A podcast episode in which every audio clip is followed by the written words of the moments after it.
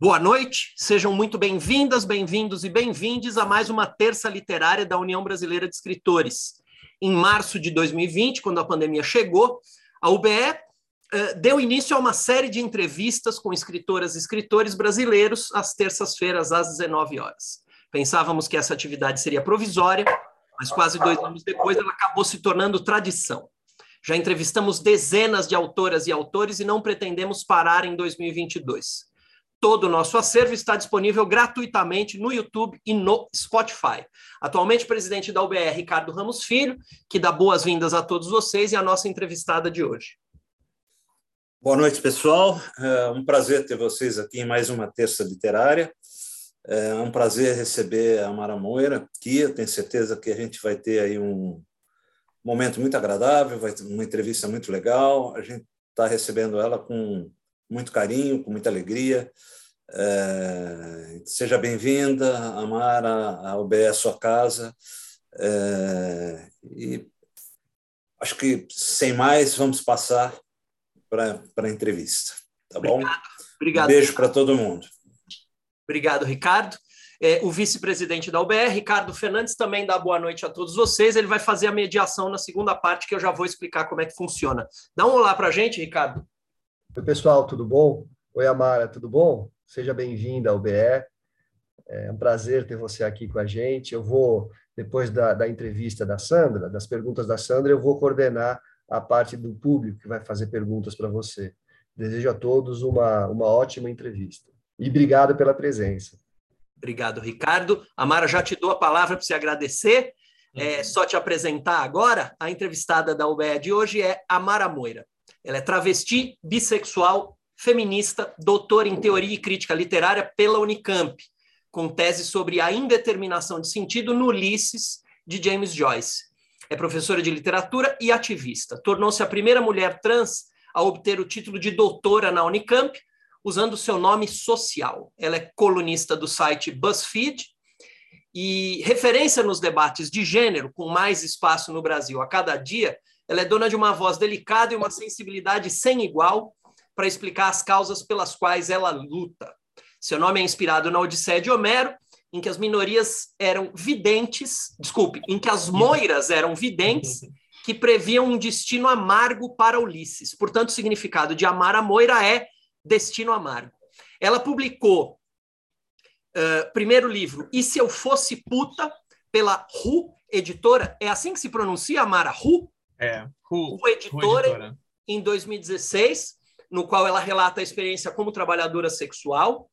E, e o outro livro, ela está mostrando aí na tela, mostrou o primeiro, agora vai mostrar o segundo, Neca mais 20 poemetos travessos, publicado pela editora O Sexo da Palavra, agora em 2021, no ano passado, no qual ela reuniu um monólogo em Pajubá, a língua das travestis, e a sua produção poética sobre vivências LGBTQIA+. Amara, seja muito bem-vinda. Bom ter você aqui. Ah, feliz de estar aqui com vocês, feliz de poder falar um pouquinho sobre o meu trabalho, né, especialmente falar do, do, meu trabalho junto com escritores e escritoras, porque, de alguma forma, quando eu publico, né, quando uma travesti publica um livro no Brasil, é, as pessoas prestam mais atenção no que ela está dizendo, né? parece que é, é, é um puro jorro né, sem nenhuma reflexão sobre a palavra, sobre como contar essa história. Parece que a gente não tem controle de nada disso. A gente está ali, é, é, é, a gente é só um instrumento a, a, a serviço dessa história, né? E aí as pessoas pouco se, se preocupam em tentar entender como é que a gente vai construindo, mexendo com as palavras, né? É, trazendo uma nova cara para a literatura, inclusive, né? Que é, é, isso, eu tenho uma formação em literatura, tenho uma formação em crítica literária, eu estudei Joyce no mestrado e doutorado, né? Eu não quero que as pessoas me subestimem assim, né? Claro. Pode ser que eu não esteja à altura do autor que eu estudei, mas eu não quero ser subestimada também, né? Legal. Claro. Quem vai te entrevistar é a Sandra. Sandra, boa noite. Boa é, noite. Funcionamos assim: a gente faz a entrevista por cerca de 35, 40 minutos, e aí é, depois o Ricardo Fernandes vai é, ler algumas perguntas, tanto do pessoal que estiver aqui, quanto do pessoal do YouTube. Aliás, já tem gente por lá dando boa noite para nós. Então, boa noite ao pessoal que está no YouTube. Sandra, boa entrevista. Amara, boa entrevista. Muito obrigada, Amara, bem-vinda. Muito obrigada por ter aceito o convite. Estou feliz em te entrevistar, saber um pouco dos teus livros e saber da tua tese também um pouco, né? Entender um pouco aí essa essa coisa do Joyce que não é fácil. Todo mundo diz, todo mundo fala em Ulisses, mas pouca gente leu inteiro. A gente sabe sabe disso. É que nem a montanha mágica, né? todo mundo fala, mas a hora que você chega perto, você vê que pouca gente leu. Então, vamos lá. Fica à vontade. Eu vou fazer algumas perguntas, você pode discorrer à vontade, tá bom? Ah, maravilha. Muito, muito feliz de estar aqui com vocês, muito feliz de estar aqui com você, Sandra. Obrigada. E... Bora lá. Bora lá. Bom, Amara, eu vou fazer uma pergunta que eu faço para todo mundo, que eu queria, eu queria saber o seguinte: quais foram os autores que, que a gente pode dizer que são influências na tua literatura, na literatura para a tua escrita. Quem te uhum. influenciou? Quem, quem foram as, quais foram as leituras que, que te influenciaram na escrita, que te influenciam até? Bom, né, então acho que a minha escrita ela tem raízes em dois lugares muito diversos assim né? então primeiro eu acho que minha escrita ela ela tem esse, esse enraizamento nessa cultura livresca mais tradicional zona né e aí só que aí, alguns autores que para mim são referência muitas vezes eles não são referência parece meio parece meio caótica a lista de gente que me influencia né então quando eu vou pensar assim quem são os autores que de fato mexeram ali comigo e Isso. fizeram com que eu escrevesse da forma como eu escrevo né eu vou pensar por exemplo no Joyce no próprio Joyce que é, foi uma descoberta do final da minha graduação, né? Acho que eu sempre o admirei à distância, sabe? Eu, é, é, eu era daquele grupo que elogiava, falava que esse cara era incrível, mas nunca tinha conseguido passar da primeira ou segunda página. Né? E, e, e aí, quando, de repente, no, no, último semestre da minha graduação, um professor ofereceu uma disciplina inteira sobre Ulisses, e aí a gente pôde ler página a página, ali, discutindo, uma aula por capítulo. Isso foi surreal. Né? Acho que essa é, esse é o tipo de livro que só dá para ler. Eu acredito que só dá para ler se alguém pegar você pela mão e for te levando até você conseguir pegar no tranco sozinho. Né? Porque se você tiver que, desde o princípio, na marra, né, a chance de você parar na décima página, ou na vigésima, ou na cinquenta que seja, é grande. E, é e, achando que é um horrível esse livro, que é um lixo. Né? Porque de, se não tiver alguém te mostrando o que está acontecendo ali, porque é um livro muito experimental. Né? Cada página é um baita de um experimento, é um experimento radical de linguagem. Então tem muita coisa ali para aprender. E aí o Joyce, então, ele, ele acho que me ensina essa coisa, né, de ficar o tempo inteiro experimentando com a linguagem no limite, sabe? Não ficar nunca saciado, satisfeito, não é confortável com a linguagem. Sempre ficar aquele trabalho infinito de reescrita, buscando a expressão mais inusitada, o jeito mais revelador né, de, de, de escrever. Então, isso é algo que ele, ele, ele essa centelha ele acendeu em mim e vai ser para sempre. Né? Maravilha. É, só que até então, até descobrir o Joyce, acho que os meus grandes heróis, né? Aí, aí entra uma parte mais, é, que tem a ver com o Joyce em alguma medida, né? Uhum. Eram os irmãos Campos, os poetas concretos, né? Então eu era muito viciada em é, é, os poetas concretos, as reflexões teóricas que eles tinham, aquela coisa mais provocativa, né? De revisão da, da, da historiografia de uma forma muito inesperada, de olhar por, por, por detalhes e buscar detalhes que, era, que ressignificavam explicassem tudo. Era muito incrível esse trabalho que eles, que eles faziam, fazem ainda, o Augusto está vivo, né? Augusto está vivo publicando ainda, inclusive. Né? Então, esse, esse grupo de autores também foi uma referência para mim. E aí entra, começa a entrar a parte mais doida, assim, né? mais inesperada, né? que eu acredito que é, eu, eu é, que é, por exemplo, o Marquês de Sade. Né? Então, o Marquês de Sade brincando com esse lugar né, dessa imaginação alucinada, das coisas mais escabrosas, mais absurdas, mais inesperadas, e que a gente olha chocados para tudo aquilo, né, com essa sensação de que isso aqui aqui é alienígena, isso aqui não, eu não quero acreditar que eu pertenço à mesma raça desse ser, à mesma espécie desse ser. E de repente a gente vai se dando conta de que tudo isso atravessa a existência humana, né? E quando eu fui trabalhar como, como prostituta, né, e trago essa reflexão sobre a, minha, a prostituição nos meus textos, né, eu só pude ver o quão o Sade, o Sade tinha razão, assim, né, porque o tanto de desejos represados que a gente tem e que vão, vão se, de alguma forma, explodir ali, né, na mão da prostituta, da trabalhadora sexual, porque a nossa sociedade se recusa a falar de uma forma aberta sobre sexo, sobre desejo, sobre, sobre é, né, paixões, né? Então, é, eu, eu brinco, inclusive, né, eu escrevi a primeira versão do meu monólogo em Bajubá, é uma travesti contando a sua história de uma forma alucinada. Né? Eu publiquei aqui a primeira versão, só que tem 15 mil caracteres, é um textinho pequeno. Né? E eu estou trabalhando nesse texto, fazendo ele crescer, e eu vou publicar no que vem, tá fechado já, né? já, já tem até editora, vai ser um negócio bonito, né? mas é, a ideia é justamente fazer esse texto ficar quilométrico, gigantesco, e ela contando sobre tudo que ela já viveu no mundo da prostituição, viajando pelo Brasil inteiro, pelo mundo inteiro, né? os clientes mais doidos que ela conheceu, as práticas mais inesperadas, né? dentro de um texto que, na minha cabeça, ia ser uma mistura de Grande Sertão Veredas com 120 dias de Sodoma. Né? Então, ou seja, é, é uma coisa, é, é, essa é a ideia do que eu estou escrevendo aqui. Uma travesti desembestando a falar e contando todas as coisas inesperadas que ela já viveu, numa linguagem que fizesse um combo, um mix de Sade com, com Guimarães Rosa. Que coisa. E, e quando é que você publica isso, Amara? Então, eu tenho até de, outubro para entregar esse texto maior, né? Por enquanto ele tem uns tá. 120 mil caracteres, eu quero que ele chegue até uns 200 mil, e aí eu acho que vou dar por encerrado se eu conseguir, né? Mas tá. então, eu estou fazendo e, ele crescer aos pouquinhos, né? Ok, e o título vai ser o mesmo, ou não? Neca, neca. neca porque é uma palavra muito significativa para mim, né? Neca, né, ela, ela, no Bajubá, na, nessa língua das travestis, ela tem um significado muito forte, né? Pênis, né? Então, neca. Ah né? E, ao mesmo tempo, neca no português significa nada, né? Então, neca de pitibiribas, né? Exato. Então, eu gosto dessa palavra que, ao mesmo tempo, significa tanta coisa e nada, né? Uhum. É o genital que vão utilizar para tentar deslegitimar o nosso gênero e, ao mesmo tempo, essa palavra significa nada em português, né? Então, algo que é tudo e nada ao mesmo tempo Sim. Hum, é muito significativo. Assim, né? São né? extremos, eu não sabia, bacana isso.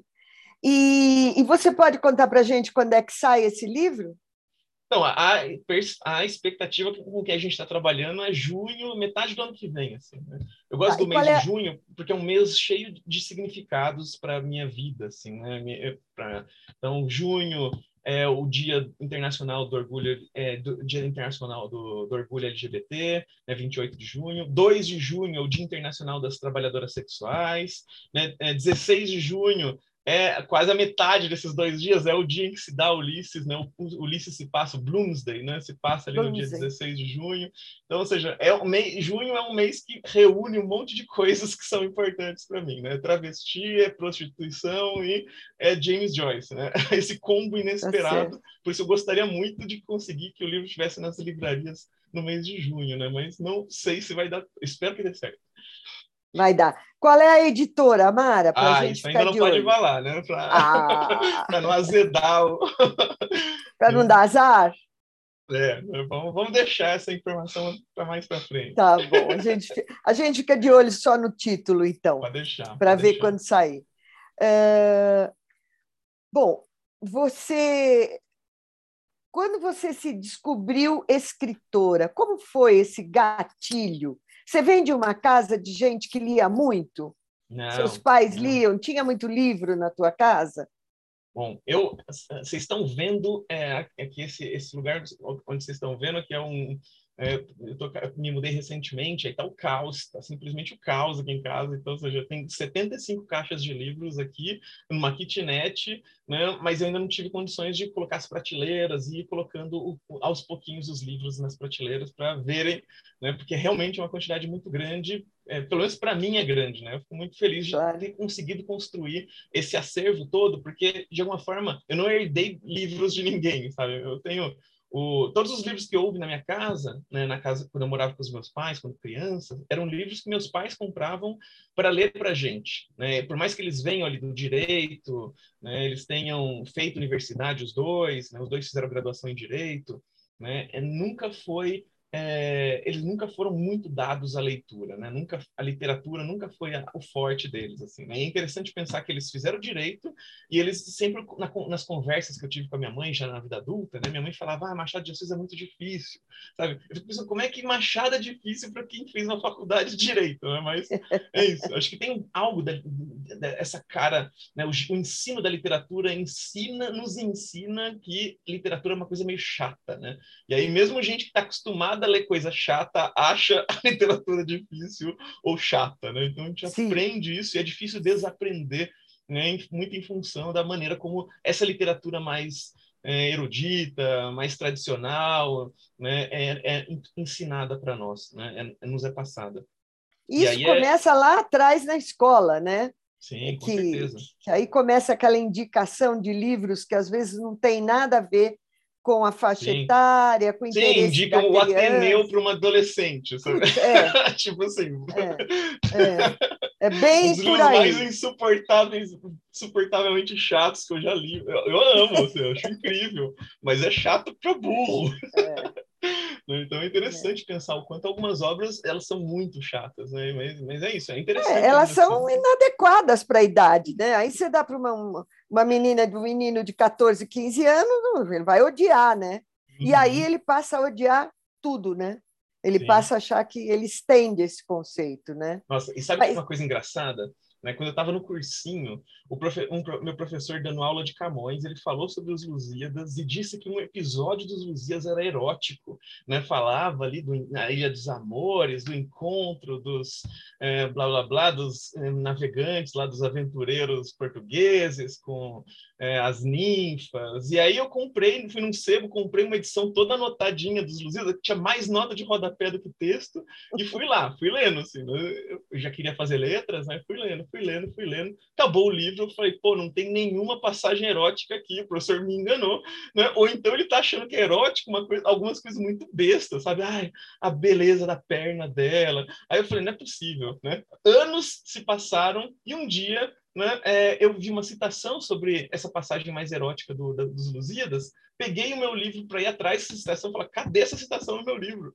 E aí eu descobri que a edição que eu tinha era uma edição para colegial e por conta disso sublimaram, arrancaram a parte erótica, né? sem avisar. Então eu pulava de uma estrofe para 20, 30 estrofes depois sem nenhum tipo de aviso. Né? Que loucura, com censura, né? Um livro Não, censurado. censurar o Lusíadas. O Lusíadas é. passou pela Santa Inquisição, mas o colégio aqui brasileiro não conseguiu tolerar isso. Mas não passou pelo moralismo brasileiro, então é isso mesmo. Bom, e, e, e o que mais? Quando é que você se descobriu escritora? Quando é que você falou, bom, eu vou escrever, eu tenho que, que escrever porque, enfim, é uma vocação, é, faz parte do meu, do meu ativismo? Como é que foi isso? Olha, então, é, é, você perguntou né, se meus pais já tinham essa questão muito forte da leitura, né, da, né, não é uma casa de escritores, é uma casa que sempre viu até com até gostava, meu pai gostava de ler livros para gente, para dormir, assim. Né? Então, a leitura fazia parte, eles gostavam de nos dar livros quando a gente queria ler livros. Né? É, mas é, tem algo assim, né? Que desde a minha infância eu me vejo já como uma figura colada nesse universo dos livros, tanto na parte da escrita quanto na parte da leitura. Né? É, tem uma história engraçada que meus pais contam, né, que quando eu tinha quatro anos, é, descobriram que eu sabia já ler e escrever e ninguém assumiu a autoria da obra. Ninguém contou como é que eu aprendi, né? E, e aí minha mãe foi toda feliz contar para quando ela foi me matricular na escolinha, né, para coordenadora pedagógica, ah, já sabe escrever e ler. Né? E a coordenadora pedagógica falou, hum, então essa criança vai ser um trabalho, vai, vai dar trabalho para a, a, professora, né? Porque ela já vai estar adiantada, então vai atrapalhar o andamento das aulas. Deixa essa criança sem ler sem escrever por seis meses para ela esquecer o que ela aprendeu, e aí ela volta uh, vem para a escola zerada. Né? e aí, meus pais meio que dizem que, tipo assim, é, é, tudo que caía na minha mão, que parecia palavra, eu tentava ler, assim, meio que percebendo que eles estavam escondendo as palavras de mim e o papel ah. de mim. Então, de alguma forma, eu acho que essa tentativa desesperada da coordenadora de que eu esquecesse o que eu tinha aprendido me tornou obcecada com a palavra. Né? Então, Ainda bem, né? Cedo. Ainda bem, cedo. porque podia anular tudo, né? Que uhum. coisa. Então, podia, mas... é, é, sempre foi muito importante para mim. Então, sempre gostei de escrever. Escrevi umas histórias meio estapafúrdias na infância. Né? A escrita sempre esteve presente. E na, na adolescência, né? eu lembro de estar pensando sempre né, qual a profissão que eu exerceria para poder ser escritora. Né? Porque eu não sei vocês aqui, a gente está aqui falando com escritores escritoras, né? É, é, eu sempre tive medo de depender da minha escrita para pagar minhas contas. Né? Não necessariamente porque eu achava que ah, nunca ia conseguir ganhar nada com leitura podia ganhar, mas tinha medo, inclusive, de ganhar dinheiro com o meu texto, assim, né? E eu não queria virar um gran, uma grande escritora, é, milionária, para ficar. Aí eu, eu, senti, eu ia sentir um pouco de medo de estar sendo pressionada a escrever o que queriam que eu escrevesse e não aquilo que eu estava afim de escrever. Então eu preferia Entendi. ter uma outra profissão que me desse o máximo de autonomia para escrever o que eu quiser, os 120 dias de veredas, sabe? E aí, isso foi em frente? Não, né? Você foi fazer, você foi fazer letras, né? É, eu fui fazer letras, eu quis virar professora universitária, né? Porque no momento não dá para virar diplomata mais. Né? Faz queria... um tempo, já que não dá mais para ser Vinícius de Moraes, assim, né? Guimarães Rosa. Sim. Né? Então não, não tem mais, não é tão mais fácil agora entrar para o Itamaraty, né? Mas tentei, né? Eu, eu, na primeira faculdade eu fiz um semestre de relações internacionais. Olha e aí só. eu cortei e falei, não, eu, quando eu entrei na faculdade, percebi que não ia ser fácil virar diplomata, que eu ia ter que abrir mão do sonho de ser escritora para ser diplomata. Ah, foi mais falei, forte. Deixa para lá, eu vou virar acadêmica mesmo, vou aprender acadêmica teoria, teoria e crítica literária, eu quero aprender a desmontar essas grandes obras, olhar por dentro das engrenagens ali, né, pegar as pecinhas. Então, olhar para esses bichos papões, né, sem, sem tanto, é, sabendo desmontar e montar de novo, e com isso aprender a escrever melhor minhas obras. E, e isso foi, foi crucial, assim, né? Mas também era isso, né? Eu fui fazer faculdade durante o governo Lula, e aí passou né, 15 anos depois, quando eu terminando o doutorado, já está o Bolsonaro às, às vésperas de ser eleito, né?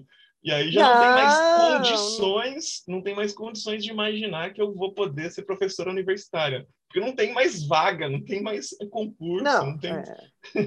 não você falou uma coisa aí que não pode nem falar que atrai. Véspera, as vésperas de ser eleito, pelo amor de Deus. Pois é. Não, as, não, não. as vésperas desse, dele ser eleito, eu estou falando de 2018, quando eu fui terminar ah, o doutorado. Ah, você está voltando, tá. Quando estava em 2018, né, ele estava ali às vésperas de ser eleito, não reeleito. Ah, é, eu entendi que era agora. Eu falei, meu Deus do céu. Imagina, não, não. Já não. Se vai se livrar desse. desse Bate aqui. Aí. Com certeza encosto, é bem isso.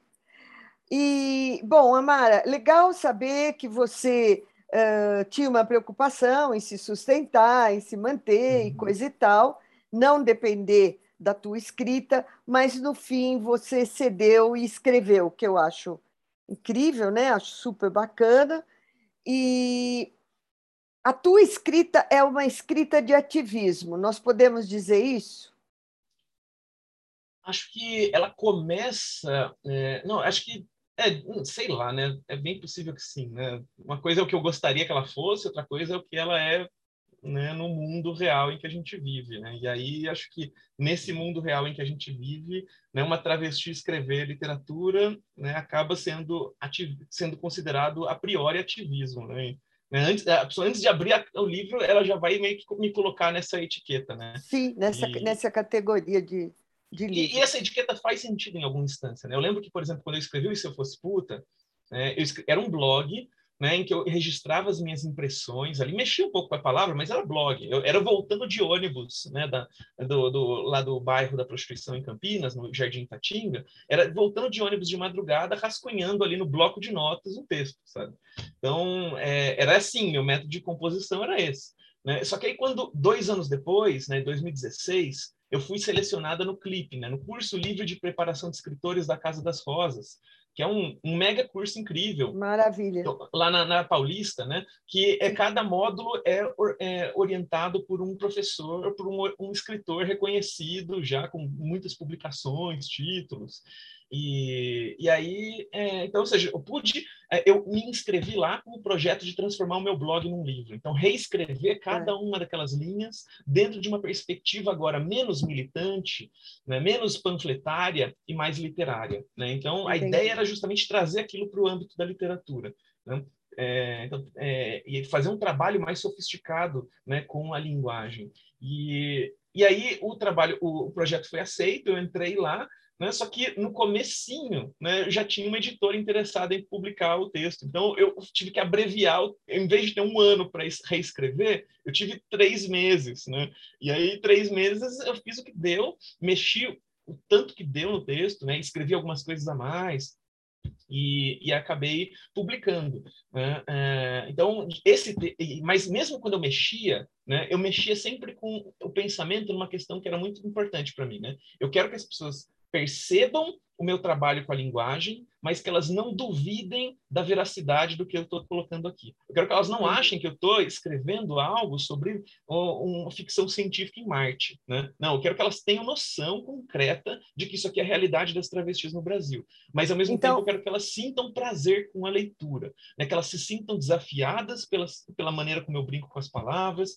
que elas se sintam, é, é, sei lá, admiradas né? pela maneira como essas palavras aparecem ali para elas né? mas sabendo que eu estou retratando algo que é da realidade. Né? Então, se eu fosse, e se eu fosse puta, não é um livro ficcional, ele é totalmente baseado numa experiência tua de viver Sim. a prostituição e das tuas colegas de ofício, não é isso? isso. Exato. As, as, é. as, várias situações que você uhum. viveu e que você observou também, né? Isso. Quando você foi para a prostituição, você tinha ideia de escrever alguma coisa, já de fazer o blog, ou foi dentro da profissão que deu o estalo de você registrar as situações? É, bom, então eu sempre quis ser escritora, né? E eu Sim. sinto que até o começo da minha transição, né? Então até o momento em que eu comecei a, a minha transição em, quando foi isso? 2014, 1 de maio de 2014, ou seja, anteontem deu oito anos, né, que eu pedi para a primeira pessoa me chamar de Amara. Né? Então, eu, trato esse como o meu dia D. Né? E aí é interessante que, é, até então, né, a escrita para mim era um grande laboratório, um grande experimento linguístico, verbal. Né? Por isso que eu gostava uhum. tanto, inclusive, dos Irmãos Campos, da, da, poesia concreta, da maneira como eles ficavam ali, né, é, aproximando, brincando com as palavras de uma forma muito é, sofisticada, né, buscando o máximo do mínimo de elementos. Aquilo para mim era incrível.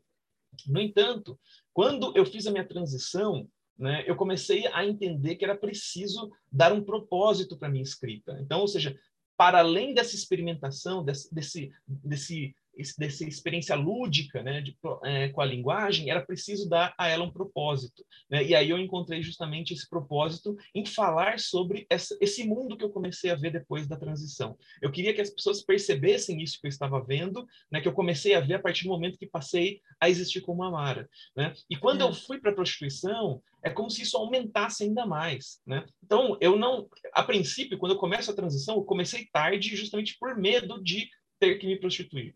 Né? Então, eu fui só quando eu entrei no doutorado, tinha uma bolsa de estudos, né? eu poderia é, me blindar de ataques dos meus pais, das, dos meus amigos, né? eu teria grana para me bancar caso fosse expulsa de casa. Né?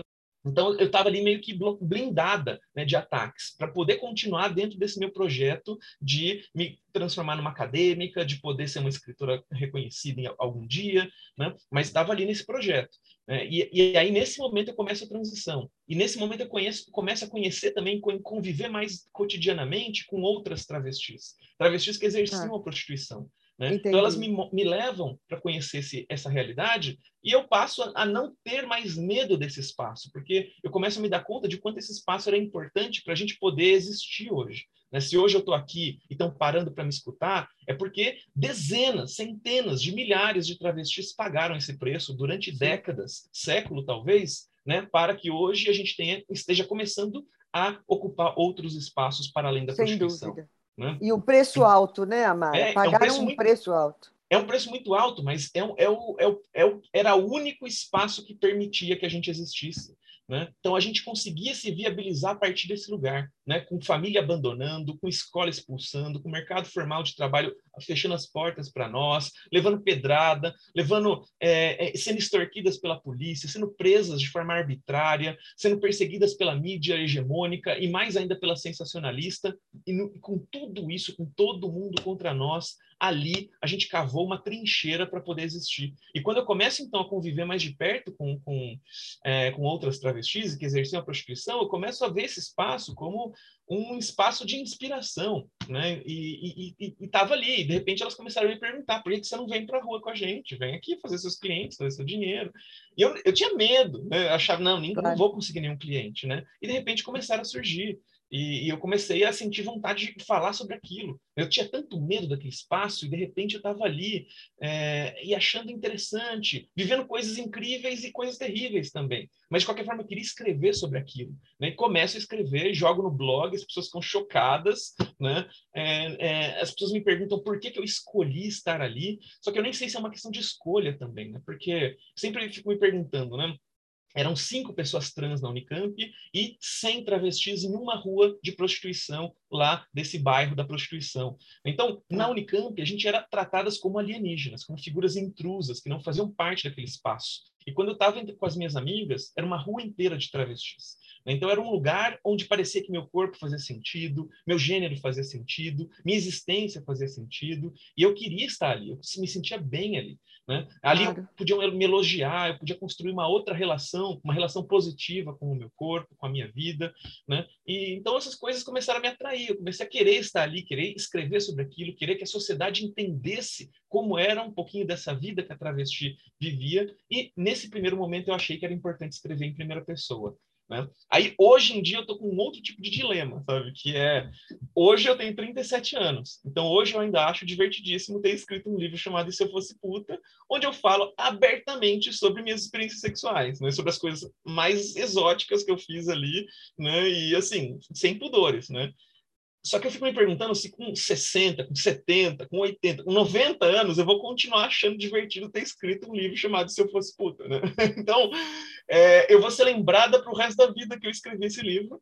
E agora eu estou tentando tirar um pouco o eu né, da minha escrita aí para esse ah, universo mais tá. assumidamente ficcional. Né? Por isso que o, o, o, NECA é diferente. O NECA é uma travesti contando essas experiências doidas, né, que ela viveu em múltiplos países, com clientes os mais absurdos possíveis. Né? E, e aí a coisa vai mais para o ficcional. Né? Agora é o que eu vivi, o que eu ouvi, o que eu testemunhei, o que me contaram, o que eu imaginei, tudo junto, sem que ninguém saiba diferenciar o que, que a Amara de fato viveu dessas práticas. Viveu todas. aí dentro. Né? Eu quero me esconder dentro dessa zona mais nublada, né? que é um pouco o que o Joyce fez ali no Ulisses também. Né? O, o, Joyce ele usou tudo que ele viveu, colocou ali, cifrou dentro daquele livro. E os biógrafos amam ficar ali tentando destrinchar o que, que ele viveu. Destrinchar, é, verdade. o que, que é, é, é, verdade, o que não é. O que é uhum. realidade. Agora, quando você diz que eu espero é, que, não é que esqueçam o livro, mas que, enfim, né?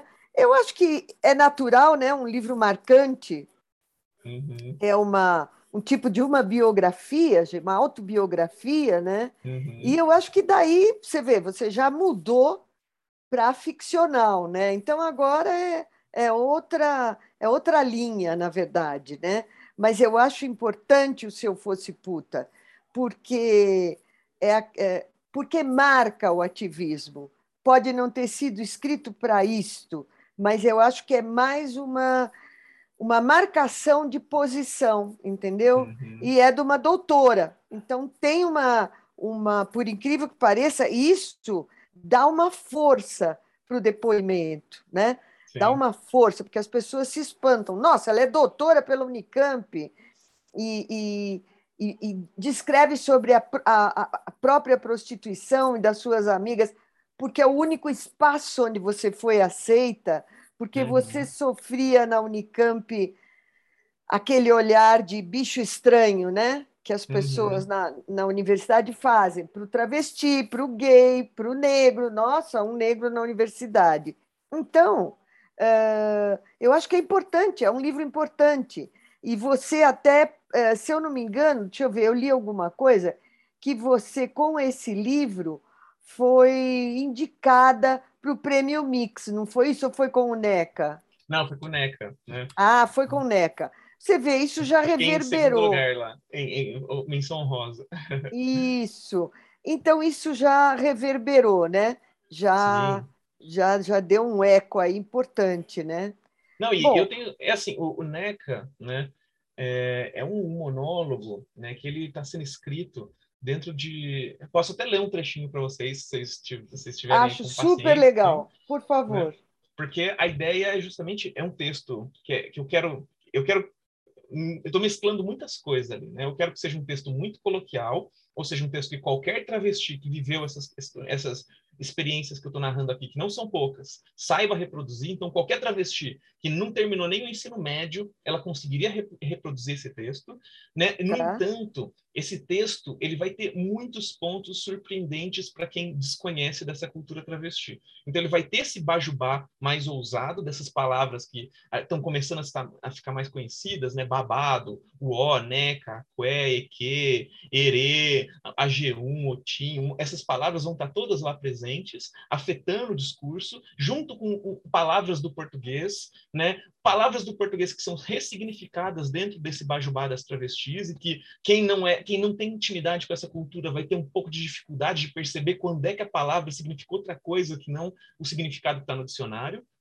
E junto com isso, um monte de expressões em italiano, em francês, em espanhol, que são países onde tem uma presença muito marcante de, da comunidade travesti brasileira. Uhum. Então, uhum. as brasileiras vão para a Europa, aprendem na marra, na rua, esses idiomas e começam a falar um mix de todos esses idiomas que elas falam. Então, elas estão na rua. Né? Ela, ela, quando acabaram de voltar da Itália, é muito divertido. Elas vão. Aí, eu, e eu não parlo mais português.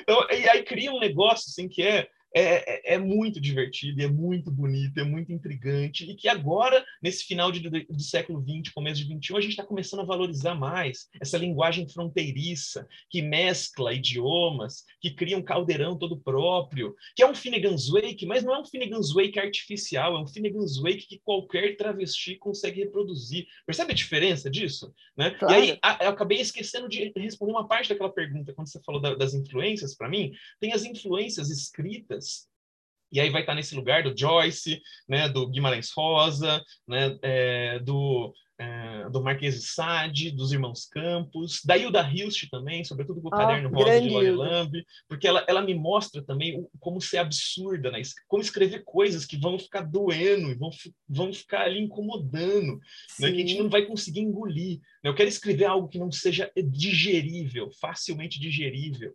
Né? Mas, ao mesmo tempo, tem um outro lado da inspiração que é, a Conceição Evaristo fala muito, que é, é, a maneira como a palavra circula nos meios onde a gente cresce, onde a gente vive. Né? Então, uhum. a maneira como travestis contam histórias entre si na comunidade travesti, isso me inspira profundamente. Eu fico olhando elas contarem histórias e fico, caramba, isso aqui é muito mais experimental do que essa literatura que está sendo produzida agora. Muitas vezes, assim, essa maneira de contar histórias né, é muito desafiadora, é muito é instigante, né? né? E eu quero trazer isso para o meu texto. Né? Eu quero claro. trazer essa experiência da oralidade para dentro do texto, né? de uma forma que seja agressiva, caótica, é, é, é, poética e profundamente coloquial. Né? Um mix muito particular. Assim, né? Muito bacana, muito bacana. Nossa, que delícia. Uhum. Muito legal, uma proposta desafiante e desafiadora, né? Ó, vou ler um é, trechinho, então. O que, que você acha? é isso, ler? leia o trecho. Claro que sim, deve. Vou ler um trechinho aqui inicial do NECA, então, que é essa versão que está publicada. Tá. Uma versão que tem começo, meio e fim, e eu achei umas brechas nela e estou expandindo esse texto, né? Mas o começo, o meio e o fim vão continuar. Só que aí no, no meio... Ah, no, vai Você vai rechear. Que vai enfim um monte, vai virar um outro livro. Né? Ótimo. e o comecinho é assim. Passada o Ocó, você acredita que ele pediu nenar na neca dele? Ainda bem que na neca e não na boca, porque você sabe que tem. Três horas fazendo a chuca e me aparece o lixo. A hora que eu passo o cheque, eles enfiando fundo, né? De da gente horas e horas. Ai, que nojinho, fazem escândalo. Como você é porca, desse jeito não tem mais como. Hum, essência de flores, é o que eles queriam ali, acredita? Ali não é bem o que tem, tem é o jantar de ontem, mas checão deles, parcelado e com fundo, esse assim tem fundo, aí tem que lidar normal, cheirão babado, empesteando área, cara de paisagem do infeliz, que foi que eu fiz, que foi que eu fiz? Nada, bebê, acontece. Não quis fazer antes, foi? Não deu vontadinha? Aposto que agora deu. Agora minha neca para ficar de D, que já nem é meu forte. Antecipando ainda essa cena o guanto todo melado, eu tendo que tomar cuidado na hora de tirar daquele D que já nem tem mais prega. Haja imaginação.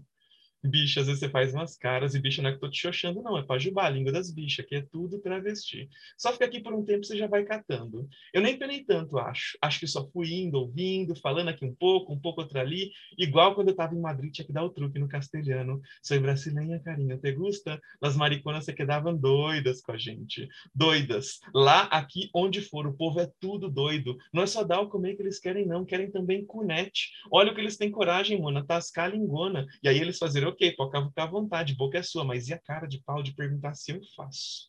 Arrepio só de pensar, aquele de suado, cheio de pelo, nem o fofi gritando, só os tarzanzinhos de pendurado. Uou, uou, uou, uou, uou. Aí oral que nem sempre, sempre sem guanta, aquela neco o último banho, sabe-se lá quando, e que a gente ainda chupa se deliciando o sacão peludo, pelancudo dele. Fora o leitinho na boca, a minha. E todos, todos, parece até ensaiado. Confia em mim, sou casado, doador de sangue. Sei. Anel no dedo até tem, mas de trás já virou pulseira de tanta neca que rodou ali. A maioria no pelo, aposto. Conheço, Edivaldo, Edivaldo, se não me engana nada. Fui brincar ali com o dedinho, conhecer o terreno, um, dois, um, dois, ele quase engoliu minha mão. Só imagina a necometragem do lixo. Depois vem se arreganhando pra cima de mim, querendo pôr sem, ver se eu deixava entrar, a maricona toda desentendida. Que esquecer, que esquecer, senhor, como eu odeio essas trucosas malditas. Viu? Eu arranho François vez ou outra. Se vous plaît, obrigada. Não, não, obrigada é merci. Merci beaucoup, grazie mille, tá? Aí comanda Levi, quase igual ao português, jetam, bom jetam, tu pilossano, très bien, é fini, se vous dimenticato, me excuse, te digo assim que lembrar, tudo que aprendi foi na rua, igual Bajubá. Lá eu falei, pá, eu, pá, bah, bicha, bicha, você acha que eu sei, você acha? Eu escuto, eu uso é os dois, mas por motivos óbvios, falo mais o bah. Bah, pá, comunque, madoveraio, Oui, oui, François, meu sonho ir para Paris. Me viram onde me puserem, gata. Adoro um close. As bichas são rodadas, vão pencas para Europa. Portugal nem conta. Espanha, Itália, França, quase nossa segunda casa. Inglaterra States já não tem tantas porque é mais difícil entrar e a língua é babada igual alemão, mas ainda assim tem umas. Tem em todo lugar. Só olha site de anúncio nos classificados produto de exportação não é só futebol, não, não, não. Acho que travesti até mais, também belíssimas. É abrir o jornal na Itália e você já vê na primeira página. Aí o Ocó diz que tem uma fidanzata brasiliana e na hora, na lata, mas é transexual? E perguntam. E se for, eles não têm vergonha, não. Pegam na mão, chuchuzão na cara e mesmo assim lá e para lá, lá e para cá, ali é lelei. Quanto mais necão, mais lei, aliás. Se não fosse um bando de vicioso, tudo querendo necão e sem guanto, na Itália babadinho reina, e em euro a conversa é outra, ó o perigo, era o paraíso. Para mim não dava mais. Voltei. Muito bom. Dá para entender? Muito, muito, muito, muito então, bom. Muito o, bom. O episódio final do Ulisses é um grande monólogo, o monólogo da Molly Bloom, que é, um dos, é uma das partes mais conhecidas do Ulisses, né? Então, dialoga diretamente com esse texto, mas o Grande Sertão Veredas inteiro é isso aqui também, né? Então... É verdade. Delícia. Gostei muito, gostei muito. Estou de olho no, no, no, lançamento agora. É, é Você... é, a, a, o, Avisa aqui, a gente. Quando crescer, né? Eu não sei se vai ser, vai, vai ser algo assim, não. Um, vou, vou, vou, colocar assim como para divulgação, né? Que isso vai ser um, gran, um grande sertão de Sodoma ou 120 dias de veredas.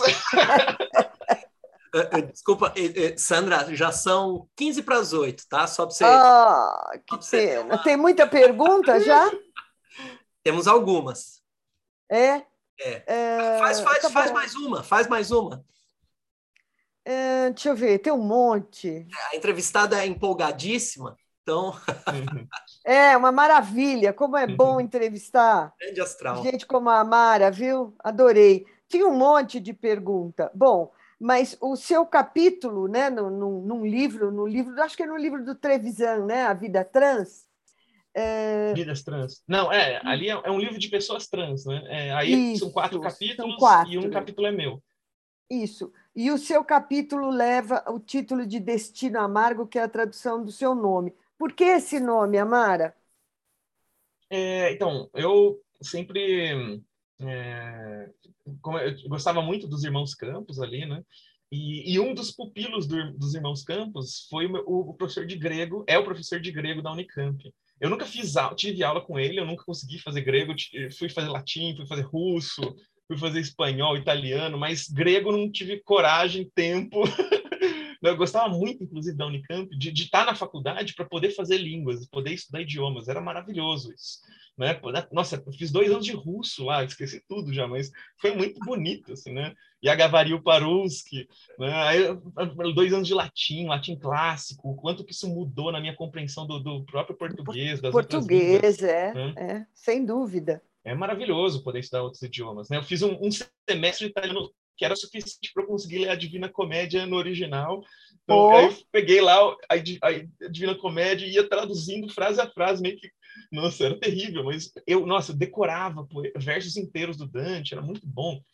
É o pai da língua italiana, na verdade, né? É, e para mim era, era é, a, a, minha saudade de universidade é poder estudar idiomas de graça, idiomas diferentes, assim, porque esse cursinho de, de wizard, sabe? Ah. cursinho de idiomas são terríveis, é outra é, coisa, é, não é essa é, pegada. É. Eu quero ler, quero ler literatura para valer, sabe? Eu não quero aprender a falar no telefone. Né? É, então para mim é, é, é, muito frustrante fazer cursinho de idioma, porque não, não dá. Né?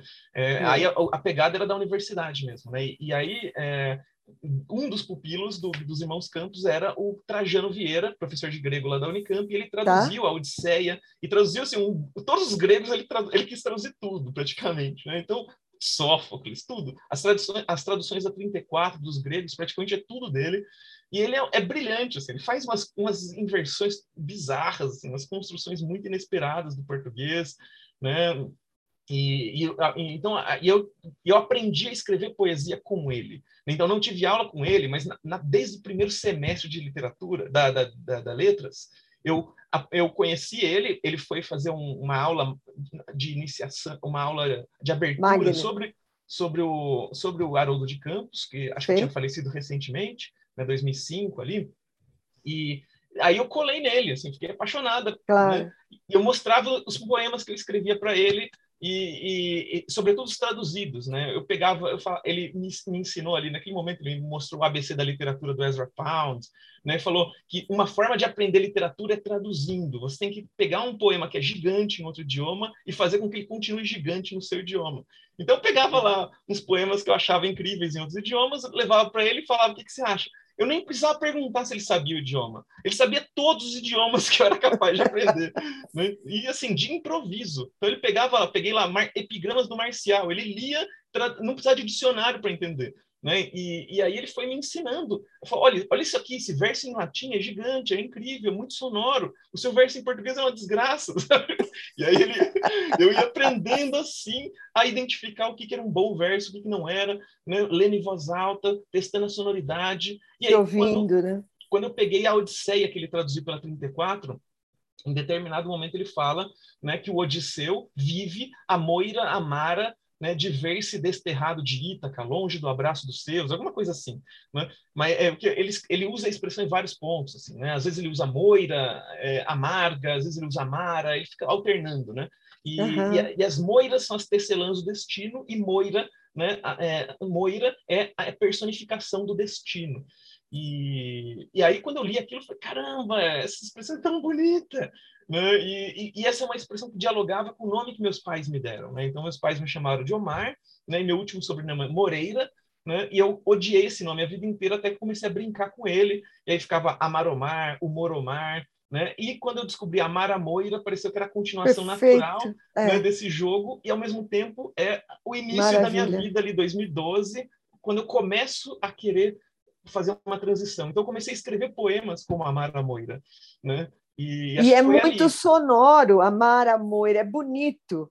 Desde é bonito, a primeira e, vez. E ao mesmo tempo o sentido ele é, é, é, tem, é, é delicado, né? Porque é. destino amargo, né? o amargor é um sabor que a gente não sabe apreciar muito bem. Né? A gente trata como ruim, né? mas não necessariamente ele é ruim, né? É só um sabor que exige um pouco mais de sofisticação para você conseguir apreciar, né? Exato. Amara, parece que tem uma, infelizmente, tem uma lista de gente aí. Eu queria ficar aqui mais uma hora, duas, ficaria tranquilamente te ouvindo. Você é extremamente articulada, que é um dom, né? É difícil, é difícil você ter uma articulação e não perde o fio da meada. Então, adorei, adorei te ouvir, parabéns. E depois a gente fala melhor, mas eu acho que o Ricardo quer passar para as perguntas, né, Ricardo? Acho que ele quer fazer uma pergunta. Está sem som. Rogério? Eu estou apresentando a solicitação para ele, mas eu não sei, deve estar tá com alguma coisa lá. É... Ah, não, pronto. Consegui, pronto. Consegui, consegui aqui, consegui. Tá. Consegui. É... Nossa, que entrevista deliciosa, viu, Amari e Sandra? Puxa, parabéns para vocês duas. Foi uma muito gostoso ouvir vocês aqui, a empolgação, a energia. E o pessoal aqui no, no, no chat também tem várias perguntas, né? Eu vou ler aqui, Amara, muitas pessoas também na, na, no YouTube. Olha, tem a Meire que está sempre com a gente. A, deixa eu até tirar os óculos, porque eu não estou enxergando direito aqui. A Davilmar Santos, ela está dando boa noite de Nova York. A Ieda, nossa colega aqui da, da UBE, está dando boa noite também. A Meire, inclusive, dá os parabéns para você pela excelente entrevista, né? Assim, eu acho que o parabéns aqui é de todo mundo, né?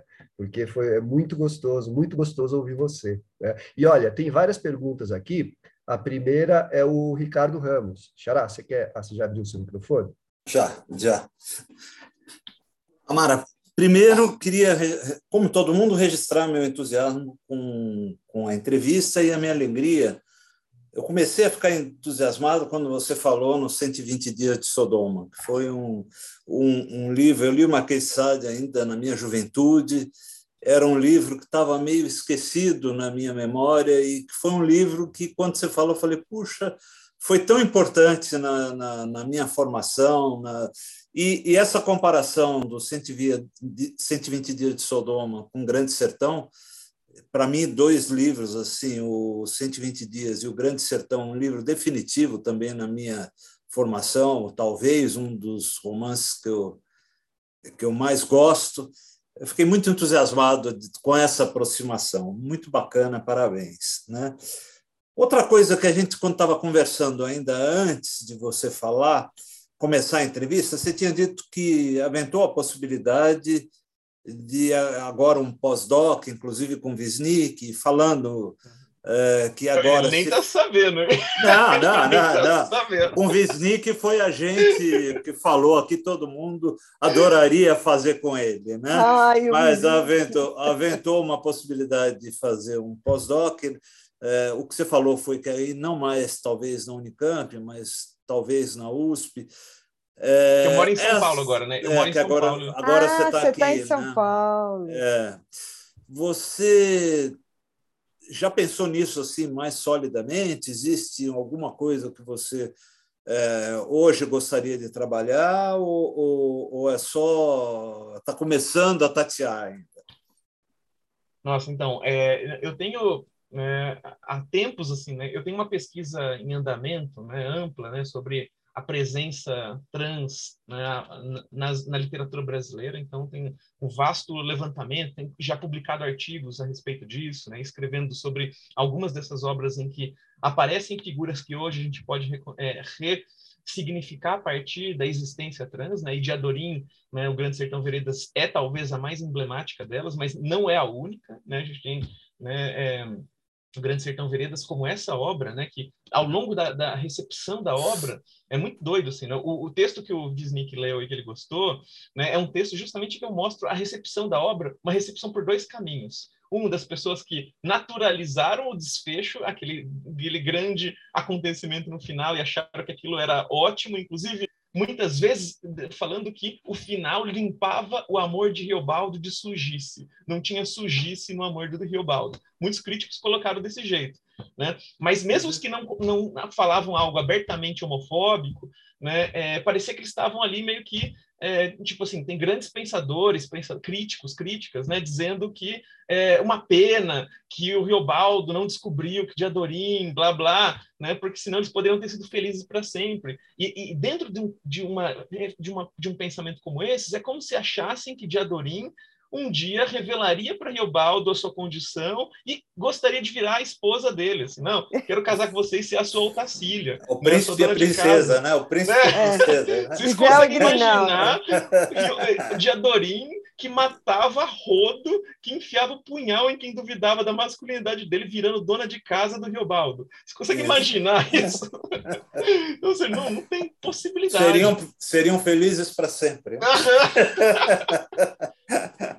Então, ou seja, não tem cabimento assim, esse tipo de colocação. Né? Mas muitas vezes na crítica literária de grandes autores, você lê isso, né?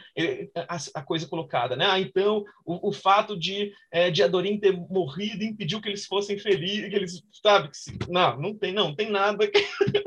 eles iam ser brothers no máximo. Assim, né? Ó, eles, eu, que, que eu imagino assim, de Adorim no final, chegando pro, pro se ele sobrevivesse à batalha, né? Falar, oh, cara, é o seguinte, eu nasci com vagina, mas eu sou, eu sou homem igual você, e é isso, sabe? Só tô querendo te contar isso, e você tem que aceitar, e ponto. Eu só consigo é. imaginar é. Diadorim dizendo isso, não consigo imaginá-lo querendo virar uma mulher para casar com ele, pra... abrindo mão de tudo aquilo que ele conquistou, toda a vida existindo dessa forma, né? Então, é. esse é um ponto. Eu, eu quero muito estudar isso, assim, né? em mais obras, conseguir perceber de forma mais, mais é, mais profunda, né? Tem Clarice Lispector, tem obras de autoras que foram meio que jogadas para escanteio, às vezes jogadas na lata do lixo, Cassandra Rios, por exemplo. Tem obras que interessam muito, que ficam nas fronteiras, ali o Silviano Santiago, Stella Manhattan, né? Que é uma figura que fica numa fronteira, né? Não é exatamente trans, uhum. mas é uma figura que fica ali alternando, brincando com as borrando as fronteiras de gênero. E esse esse estudo me interessa muito. Né? Uhum. Mas é, esse, esse é um estudo possível, mas tem outros estudos, até em outras áreas, assim, né, que me interessam, né? Que, por exemplo, essa questão de pensar a resistência é, a, é, travesti durante a ditadura militar. Né? Então, pensar de a maneira como foram, fomos perseguidas, né, durante o regime militar, porque teve ali aspectos muito peculiares, né? A perseguição às travestis foi muito marcada, muito acentuada nesse período. E aí pensar como que esse foi o período também que a gente se deu a conhecer. Né? No final dos anos 60, são as primeiras matérias nos jornais falando da travesti, não mais como aquele ser do palco né, ou das festas da fantasia, mas como uma identidade de um grupo que se reconhece a partir desse nome. Né? Então, Acho que é bacana isso. Muito, e, e, aí isso me interessa muito, importante. entender como é que essa, essa palavra travesti, que tem uma origem antiga, né, e que remete ao baile, à fantasia e, as, e, a, e, a, e a performance do palco, né, de atores e atrizes que, que mudam de gênero durante a performance ou fazem um personagem de outro gênero, né, como é que foi saindo do palco e da festa para se converter no nome de um grupo, né, na identidade de um grupo e que eclodiu nos, no, no momento mais duro da, da existência brasileira, dos últimos 100 anos. Então, ah. é justamente isso. 69, eu tenho uma matéria de um jornal carioca falando que muitos saíram com homens pensando que fossem mulheres. Era uma matéria de, de, de, de, página inteira falando sobre o risco de você estar saindo com um homem achando que é uma mulher por conta das travestis tomando as ruas do Rio de Janeiro. E aí, nesse momento, o delegado que foi entrevistado falava que ele prendia 50 travestis por dia. Meu né? Deus. 50 por dia em 69. 69 é o ano do AI-5. Percebe? É, é, é, isso, sabe? Essa contradição, no momento mais duro, foi o momento em que eclodiu toda essa existência. Né? Isso para mim é muito importante. Então, eu penso, ou vou para a literatura, ou vou para esse campo mais. Nem sei Histórico, situar né? direito, história. É, é, é, com certeza. Muito, muito legal. Mara, parabéns pelo teu trabalho, por tudo que você está fazendo. Muito bacana. Ah, maravilha. Muito legal. Xará. É, Antônio Carlos, é, você quer, consegue abrir seu microfone, fazer sua pergunta?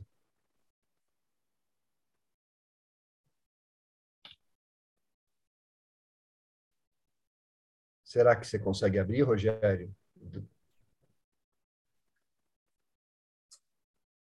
É... Uai, ele não está conseguindo? Não, não. Não, está fazendo que não com a cabeça. Veja lá, veja abriu, lá. Abriu, pronto, abriu. pronto, abriu. Bom, Amara, estou muito satisfeito de conhecer você. Então, assim, encantado com o seu bom humor, né? com a sua comunicabilidade, né? mas, sobretudo, com essa felicidade que você passa e com essa cabeça boa que você tem. Então, a minha pergunta é, na verdade, são umas duas, três. Se você já fez terapia, se você leu James Baldwin.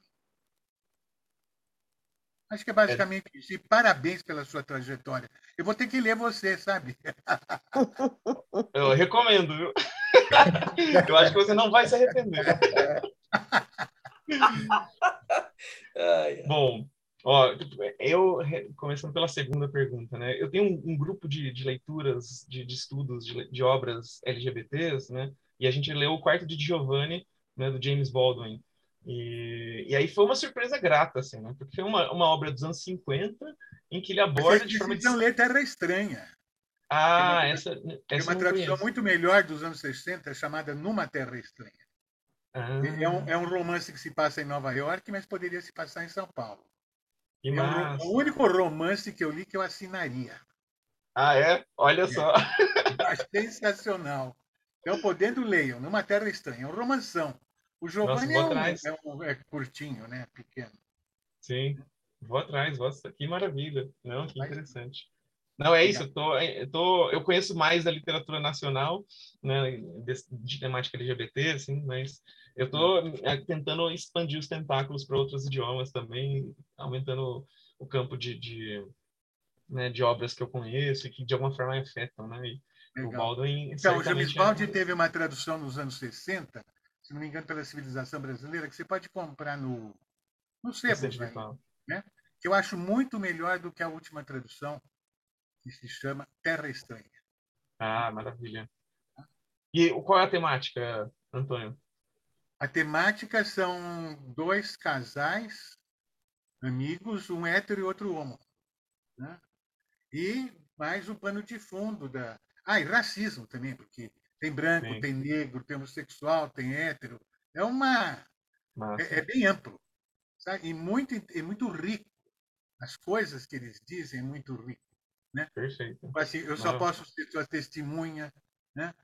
Eu não quero, eu não vou ser seu amante, porque se eu for eu me destruirei. E se eu me destruir, você vai deixar de me amar.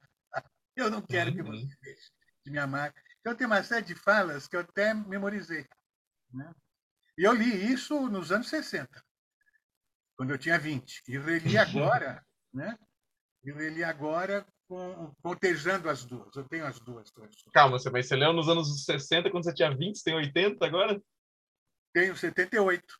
Oh, ok, tá caramba. É 80. Né? Uau, que maravilha. Pois é, e que dia que você faz anos, hein? 26 de fevereiro. Hein? 26 de fevereiro. 26 de fevereiro. Porque você estava falando aí de é junho, né? Eu pensei, É. uai, já que nasceu em junho também, não está contando? Não, não, aí, aí, aí não. Seria coincidência demais, né? Se- Seria eu- demais, é. Eu já, já fico feliz de é, meu mês ser o mesmo do Joyce, né? Ele nasceu dia 2 do 2 de, de 1882, né? eu nasci dia 26 do 2. Não é, é, é isso, no mesmo mês, ali, 24, 24 dias de diferença, mas no mesmo mês. Certo. E você Não, já eu- fez terapia ou nunca sentiu necessidade? Então, eu, eu já tentei fazer, é, e as experiências que eu tive foram meio. Ah, não me abalaram, assim, sabe? Eu queria ter feito terapia. Tal, talvez eu fiz com pessoas que estavam ainda começando, ou que é, não eram tão. Sabe, não, sei lá, não, não bateu, né? sei lá.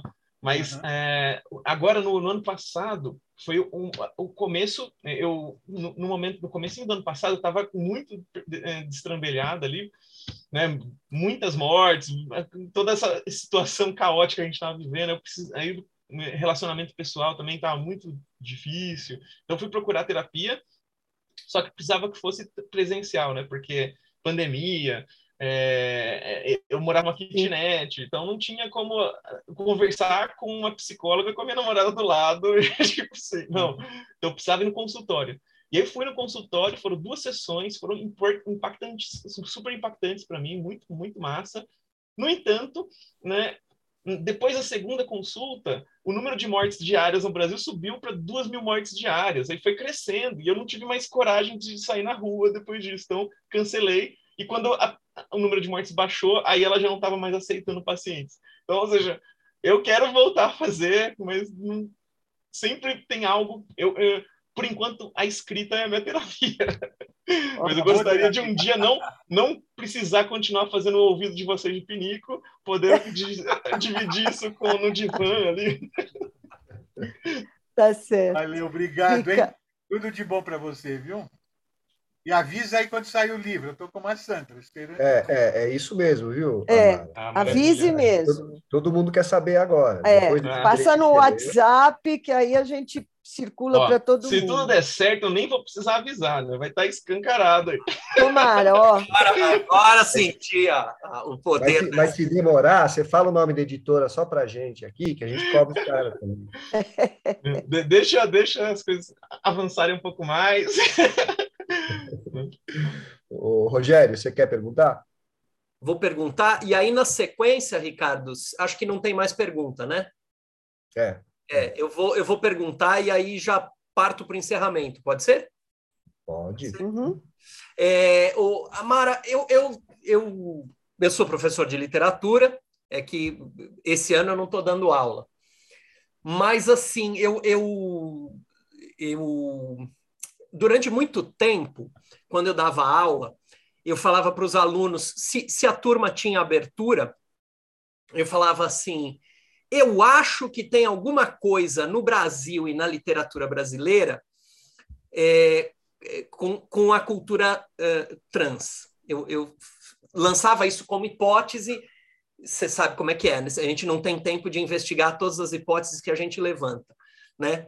Mas eu falava isso por causa, claro, do Grande Sertão, sem dúvida, e tem um capítulo no Macunaíma também, eu, eu, que o Macunaíma é, literalmente se traveste para tentar seduzir o, o, o gigante Piaimã. Isso, é, se, se traveste de francesa para seduzir o, o, gigante Piaimã. É, eu, eu não sei se o, o Ricardo fez uma pergunta né, já a respeito disso, mas eu queria te perguntar assim, se, se já tem alguma hipótese aí nessa tua pesquisa que está fazendo de é, é, claro que existe cultura trans no mundo inteiro, não tenho dúvida disso. Mas o que, que a gente. O, por que, que a literatura brasileira gosta tanto disso? E o que, que tem no Brasil? Você já levantou alguma hipótese? Eu, primeira coisa, eu estou doido de, de, de, criar essa hipótese? É, é loucura da minha cabeça? Não, é, é uma hipótese, né? a hipótese ela permite que a gente veja algumas coisas e então, ela lança luz sobre determinadas questões, né? É. Quando a gente pensa né, é, é, é, a literatura brasileira a partir desse, desse prisma, né, algumas coisas elas saltam aos olhos. Sem dúvida. Né? Então, o debate é uma questão de gênero. Né? Acho que mais do que só uma, só uma questão trans, uma questão de gêneros e de fronteiras de gênero. Sem dúvida. Né? É, é, que ela, elas ficam sendo o tempo inteiro é, abaladas. Né? E isso desde o começo da colonização. Assim, né? os, os, relatos dos primeiros cronistas, isso é uma coisa interessante. Assim, é, né? é. O que o, o, os modernistas, eles foram se inspirar lá naqueles relatos dos cronistas, foram tentar é, a, revista Claxon, né, Antropofagia, Cauim, eles usaram, usaram o Macunaíma também, tudo isso, foram se inspirar lá, pegaram um monte de coisas, mas a parte que deixaram de lado é justamente essa parte que rompia com a moral sexual da época. Né? Então, ou seja, quiseram trazer aquela, aquela ebulição de novas, de outros comportamentos, outras práticas, né? Trazer, o bispo, a deglutição do bispo, do bispo Sardinha, vocês lembram disso? Sim.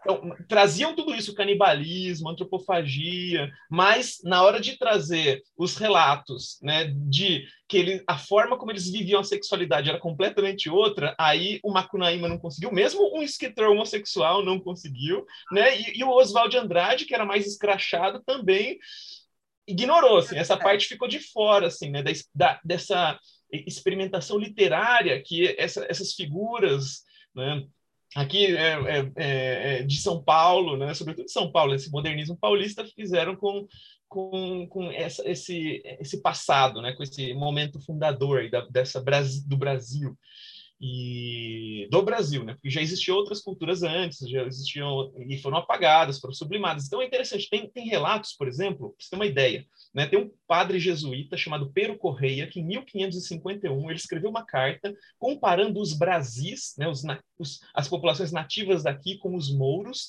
né? No quesito pecado contra a natureza e aí falando que aqui esse pecado era tão comum quanto entre os mouros e que aí dando exemplo, né? Que mulheres que andavam com os homens nas, na guerra é, é, e, e, é, perseverando no meio deles nas guerras e que tinham outras mulheres com quem são casadas, né? E ele coloca assim, e aí a frase seguinte é muito reveladora, né? A maior injúria que eles podem fazer é chamá-las mulheres. Né? Mas ele continua chamando elas de mulheres, né? continua chamando essas figuras de mulheres, mesmo ele dizendo que essas figuras ficavam horroriz... ofendidas, insultadas quando chamadas de mulheres, ou cunhãs, né? o termo talvez indígena ao qual ele estava, o tupi, né? ao qual ele estava talvez pensando essa, é, essa cultura. E aí, na uhum. frase seguinte, ele falava que se você insistisse em chamar uma figura dessas de mulher, você podia levar uma flechada na cara. Né? Então, olha que loucura! O Brasil foi fundado em cima disso. Assim, né? então, a, mas teve um, uma tentativa de abafar essas outras existências, essas outras maneiras de organização né, da sociedade, né, é, de, de pensar sexualidade, pensar gênero. Isso tudo foi abafado. Né? Mas eu fico pensando se o, o quanto né, dessas questões que estão hoje vindo à tona, será que isso aqui é Stonewall? Lá nos Estados Unidos? Ou será que é coisas que ficaram abafadas aqui por muitos séculos né? e, e agora estão vindo à tona? Né? Claro. Muito legal. É uma bela pesquisa isso. Então, eu gosto de pensar esses, é, esses primórdios e como é que isso foi se dando ao longo dos tempos. Né? Isso tem muita uhum. coisa né, para ser investigada ainda. Né? Os, os, os, poemas do Gregório de Matos são muito interessantes para a gente pensar sobre quando eles falam sobre essa cultura, essas figuras apagadas também, né? essas existências ali né, que foram sublimadas, arrancadas, né, as confissões do, no, no, âmbito da Santa Inquisição. Vocês não têm ideia do que era o Brasil revelado pelas confissões na Santa Inquisição. Né? É porque tem, tem um livrinho chamado As Confissões da Bahia, né, que fala sobre a primeira visitação do Santo Ofício aqui no Brasil. E aí lá, né, o, o padre, né, o, do, eu esqueci o nome agora do, do, do responsável ali pela inquisidor. O, o, inquisidor. o inquisidor, né? Ele, ele, ele tinha, é, ele dava 30 dias de graça, né, de perdão para quem confessasse seus pecados. Então, se você confessasse todos os seus pecados nesses 30 dias, você ia ser perdoada por eles. E aí, o que acontecia é que se você não, não confessasse tudo que você fez de pecado e alguém te acusasse depois, aí você ia pagar feio pelo que você cometeu. Então, é um, é um jogo muito sujo, né, que fizeram. Mas isso fez com que um monte de gente desembuchasse tudo que tinha vivido, né, em termos de sexualidade, sobretudo. E aí é isso, né?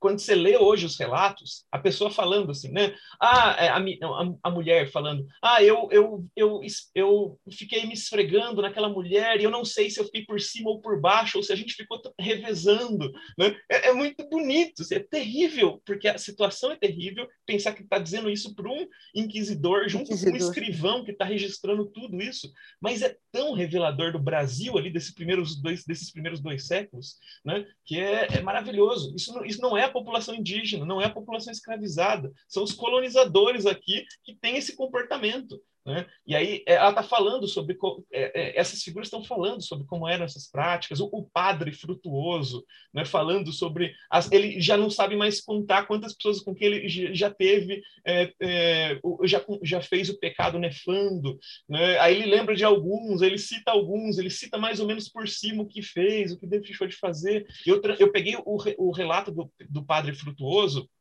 e transformei num poema.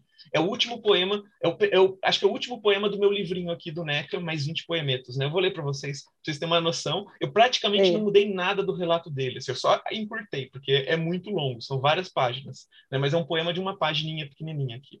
Ele coloca assim: desonestos e torpes tocamentos em suas naturas teve, teve braços de ajuntamento por diante beijos, com moços muitos e mancebos, quarenta pouco mais ou menos, dos quais ora não sabe os nomes ou mesmo onde eles ora estejam, às vezes com alguns dormindo e consentindo a ele cometerem pelo trazer o vaso com seus membros, o confessante paciente sendo, mas também o oposto, pondo os moços de barriga para baixo, ele por cima, membro as vasos deles cometendo, e agora o agente da sua parte, o possível por efetuar fazendo, posto não conseguir nunca, penetrando o pecado consumar da sodomia.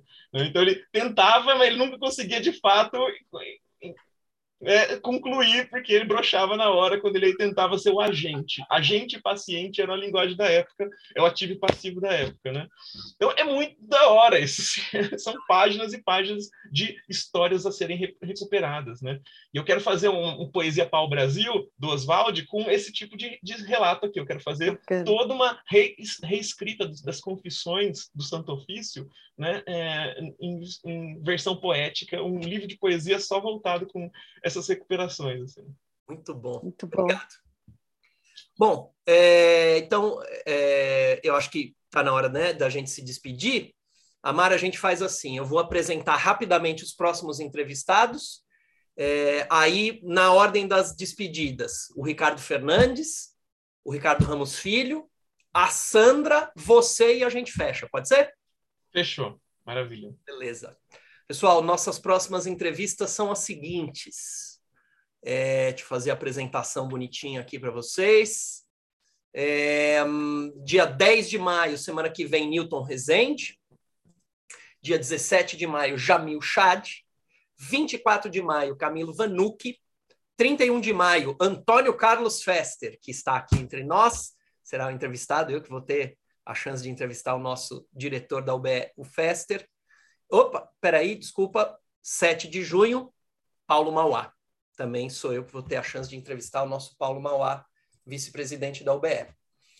É, Ricardo Fernandes. Oi, Rogério, obrigado. Amara, olha, muito obrigado. Foi uma delícia ouvir você, seu conhecimento, sua inteligência e, e sua paixão pelo que você fala. Você consegue transmitir isso nessa entrevista e eu também estou maluco para ler seus livros agora, viu? Você conseguiu um leitor aqui. Ah, maravilha. Essa era a ideia. É... Deixa eu falar aqui, olha, a Davilmar Santos, né? Ela fala que você é incrível e, e o Davilmar e fala que estou ansioso para conhecer melhor o trabalho, seu trabalho no caso, te dar os parabéns e parabéns também para você, Sandra, que entrevistou. E eu gostaria de agradecer o pessoal do YouTube aqui que, que participou, que escreveu, é, o pessoal do Zoom aqui, os amigos também, e principalmente a você, Amaira. Muito obrigado pela entrevista e por esse tempo muito gostoso que você proporcionou para a gente. Ah, bem feliz. Ricardo Ramos Filho? Amara, obrigado. Eu fiquei muito feliz com a sua entrevista. Muito bom te ouvir, muito bom é, conhecer você.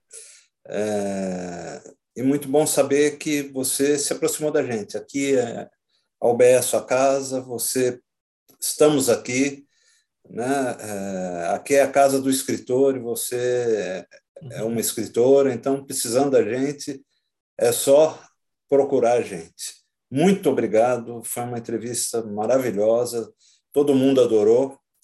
E eu queria agradecer também a presença dos amigos aqui, tanto no Zoom quanto lá no YouTube e nos comprometer a terça-feira que vem estarmos aqui outra vez com mais uma entrevista. Um beijo para todo mundo. Beijo. Obrigado, Ricardo. Sandra?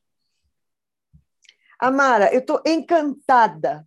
Eu, eu te entrevistei, mas, na verdade, a entrevista foi... Eu, eu interferi pouquíssimo, porque você é extremamente articulada e tem uma coisa de emendar as histórias com concatenar tu, tudo que você fala e, e ter um fio condutor aí que você não perde.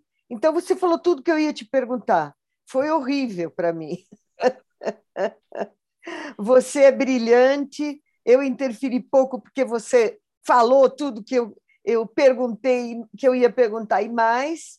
Então, você é uma pessoa muito inteligente, dá para perceber, claro, tem uma formação maravilhosa, é uma doutora em literatura, E, e eu estou muito feliz de ter te entrevistado. Quem me, quem me deu o teu contato foi Heloísa Buarque de Holanda. Querida. Uhum. Que é uma querida, queridíssima, foi entrevistada aqui também. E eu fui num lançamento dela no Tapera Taperá, onde você estava, e ah, eu até tá. comentei com ela que eu tinha te achado bonita. Ela falou: então entrevista, Mara. É. Eu falei: ah, pode deixar.